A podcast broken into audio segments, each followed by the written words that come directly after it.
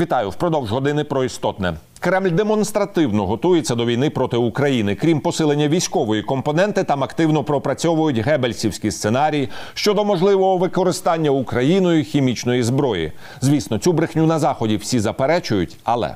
Триває військове освоєння території України країнами НАТО. Вони облаштовують вогневі позиції у житлових будинках і соціально важливих об'єктах. Для здійснення провокації у місті Авдіївка і Червоний Лиман доставлені резерви невстановленого хімічного компоненту. З доповіді міністра оборони Шойгу на колегії Міноборони РФ. Подібні заяви годі відчитати по інакшому ніж як підготовку російської публічної думки для здійснення провокації і нападу. Про це і про інше політолог Андрій Піонтковський, який перебуває у Вашингтоні.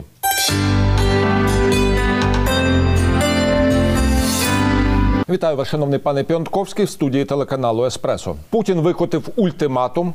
На зустріч йому Сполучені Штати не пішли, а відправили його в бухгалтерію ОБСЄ, так би мовити. І після того розпочався сеанс якоїсь такої побутової демонології на колегії Міністерства оборони Російської Федерації, де вони в унісон з Шойгу співали про те, що війна, мовляв, на порозі. Добрый вечер, Антон. Добрый вечер, дорогие слушатели и зрители. Каждый невнятный ответ администрации Байдена только разжигает аппетиты и увеличивает наглость э, кремлевской банды. Вы сослались на заявление Шойгу. Это историческое заявление, это уже наглейший классический глявец, где просто издеваются. Да, мы вам врем, но вы все равно это проглотите. Два заявления сделал Шойгу. Первое, что американцы завезли химическое оружие на территорию Украины, на Донбасс для подготовки химической атаки. И второе, еще более замечательное, американцы устраивают огневые точки в жилых домах и объектах социальной значимости. Что означает это? Подлейшая формулировка. Это оправдание будущих э, ракетных ударов по Украине, в которых будут гибнуть люди именно в жилых домах и в объектах социальной значимости, а обвиняться будут в этом американцы, которые там установили огневые установки. Ну, уже совершенно нагло ничего не скрывает Москва. Из Вашингтона, это официально из администрации Байдена, раздаются сигналы готовности поговорить, пообсуждать. Да, не все мы можем принять в этих предложениях. Ну, вот один трек, второй, третий. Вчера Злой следователь Шойгу рассказал, как будет вестись война и как она будет оправдываться российской правоте. Добрый следователь Лавров сказал, что его обнадеживает реакция Вашингтона. А, кстати, на обвинение самого Вашингтона в чудовищном преступлении в подготовке использования оружия массового поражения э, на территории Украины. И что уже назначены сроки, назначены люди, которые будут вести эти переговоры, согласованные кандидатуры с обеих сторон. В Москве удалось подменить полностью под повестка наглейшей агрессии, оккупации Украины, готовящуюся масштабного расширения этой агрессии, заменена повесткой обсуждения каких-то российских жалоб и озабоченностях о якобы угрозе ядерных ударов по России. И Вашингтон это там устами неназванных нам сотрудников э, Баннерской адміністрації це прийняв. Ну наскільки я розумію, путінський ультиматум був сформульований в такий спосіб, що його ніхто ніколи в житті не міг би не те, що прийняти, а навіть всерйоз обговорювати в євроатлантичній спільноті. Там же в ультиматумі е, введено нове поняття.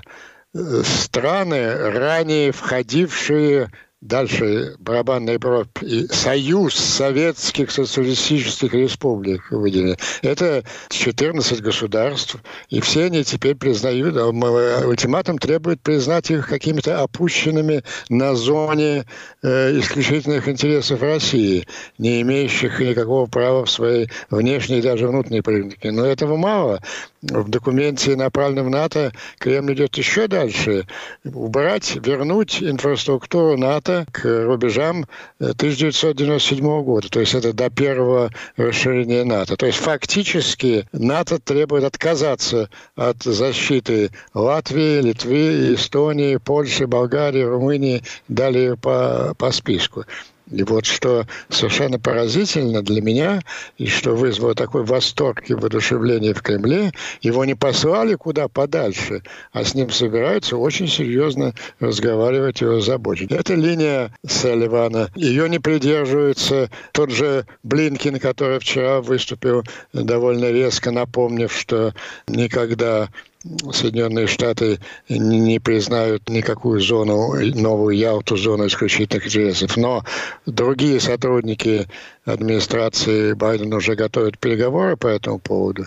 Конечно, эта политика вызовет... То есть две, две новости из Вашингтона, я суммирую очень плохая. Своими невнятными э, ответами Байден поощряет агрессию э, Москвы. И второе, это линия, которую Байден называл «маленький гаденыш Селливан», я иначе его не могу назвать. Его уже нельзя трактовать как полезного буржуазного идиота. Это просто сознательный агент Москвы, выполняющий ее повестку. Эта линия встреч, будет встречена резким сопротивлением, и она уже встречена и Конгресса, и медиа, и американского политического истеблишмента, и, и весомой частью администрации Байдена, я имею в виду Блинкина и Осин. Но на сегодняшний день это тот официальный ответ, который появляется получает Москва, і он її вдохновляє на дальніші провокації. Ну, можливо, просто у Селівана така собі рольова гра, рольова функція. Тобто він має переконувати божевільного, щоб він не був настільки активним і, і казав почекати ще пару місяців. Можливо, це робиться лише для затягування часу.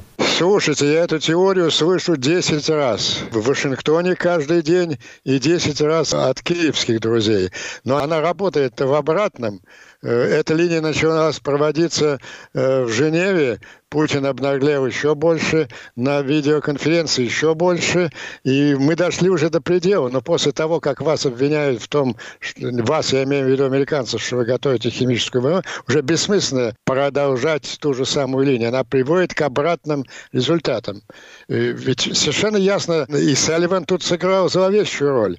Ведь ясно, что, к чему Путин готовится. Его же военные те, тот же Герасимов, ему объяснили, что масштабное вторжение в группу Украины – это катастрофа для России. Во-первых, прежде всего, э, сопротивление украинской армии, украинского общества будет яростным, и потери российских военнослужащих э, будут неприемлемыми для русского общества. И, во-вторых, формально американцы объявляли санкции. Так ему же этот, еще раз повторю, гаденыш Салливан подсказал. На свое, помните, на своем брифинге после он, он подчеркнул, что да, мы введем адские санкции после того, как будет совершено масштабное вторжение в группу Украины. А пока, да, после того мы введем санкции и будем осуществлять поставки вооружений. А пока, извините, мы замораживаем. На следующий день была выключена статья 100 миллионов долларов из э, оборонного бюджета поставки вооружений. То есть Путину подсказали, ты давай делай, что хочешь,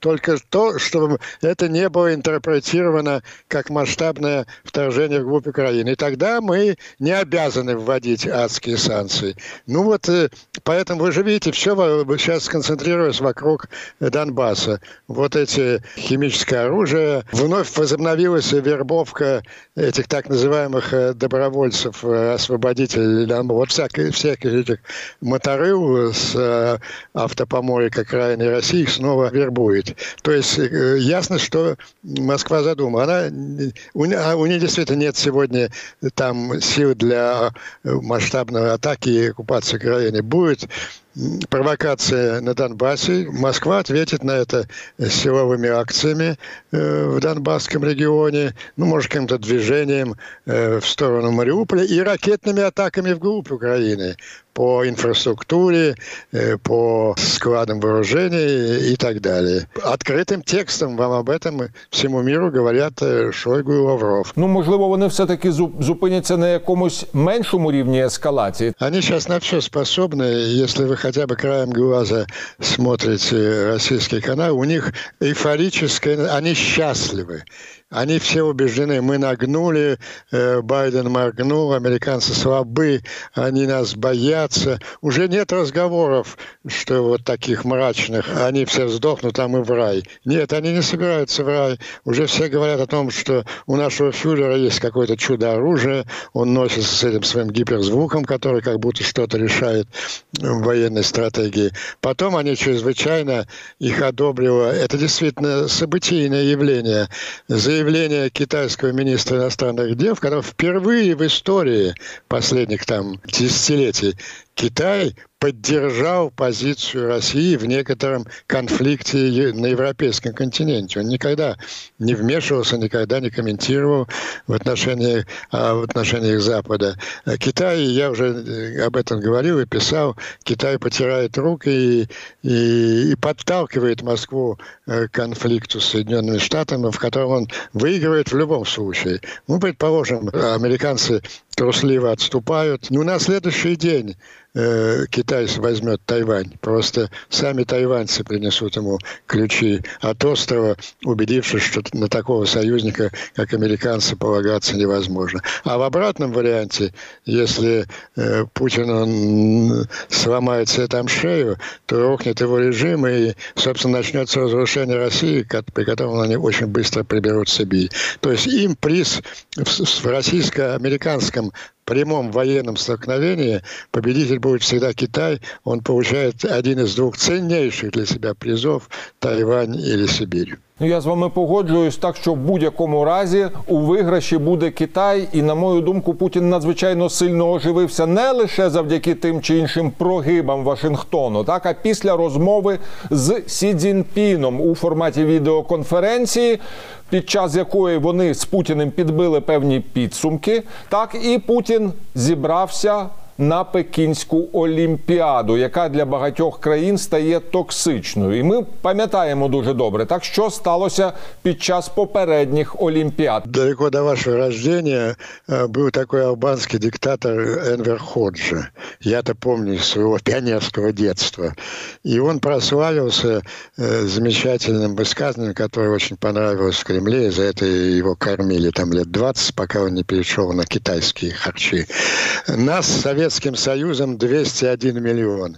Так вот, сейчас в Москве все время повторяют, вся внешняя политика Москвы сейчас сводится с лозунгом «нас с Великим Китаем полтора, полтора миллиарда». Ну, там один четыреста у Китая, еще маленький хвостик э, от России.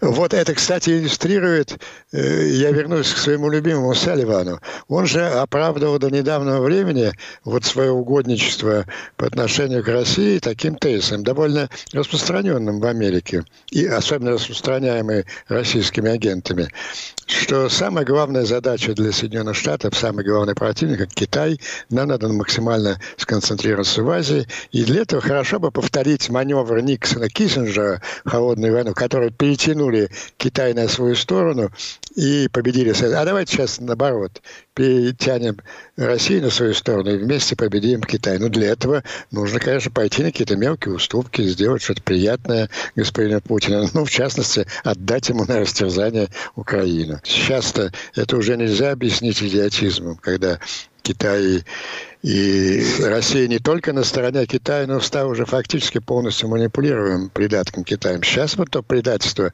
которое осуществляет Салливан, и которое, я думаю, надеюсь, будет сорвано в Вашингтоне в ближайшие дни, уже нет никакого объяснения, оправдания. Шановний Андрій Андрійовичу, є ще не менш небезпечний сценарій, який називається перетворення образу України як нормальної суверенної держави failed state в очах колективного заходу. Так і от останні події в мене таке відчуття робляться чи не навмисно для того, щоб переконати наших західних альянтів в тому, що мовляв, слухайте, з Україною ліпше зараз не зв'язуватись. Давайте будемо якось так на е, середній якійсь швидкості проїдемо це все діло. Ну зокрема зокрема, йдеться про порушення кримінальної справи проти Петра Порошенка. Про що ми з вами говорили? Що не можна було цього робити? Ні, все одно полізли. Причому не просто полізли, а в критичний момент, так коли насправді ну буде вирішуватися вектор розвитку та й загалом можливо існування української держави в її теперішніх територіальних форматах. Вы знаете, насколько э, мне всегда неприятно в- вторгаться в сферу внутриполитической Украины, в которой я не считаю себя компетентным. Но это чудовищ, чудовищная глупость. В момент, когда враг стоит э, у порога экзистенциальной угрозы существования страны, заниматься выяснением счетов своим предшественникам – это очень серьезная ошибка украинского руководства.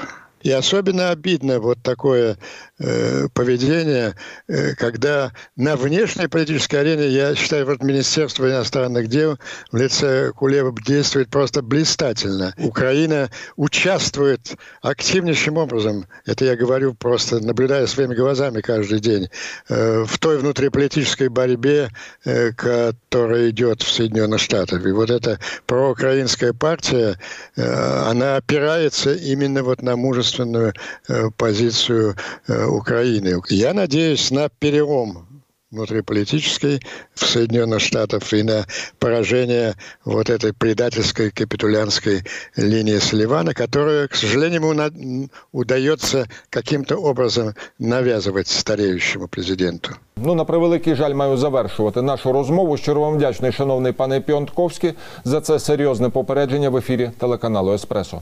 Спасибо вам.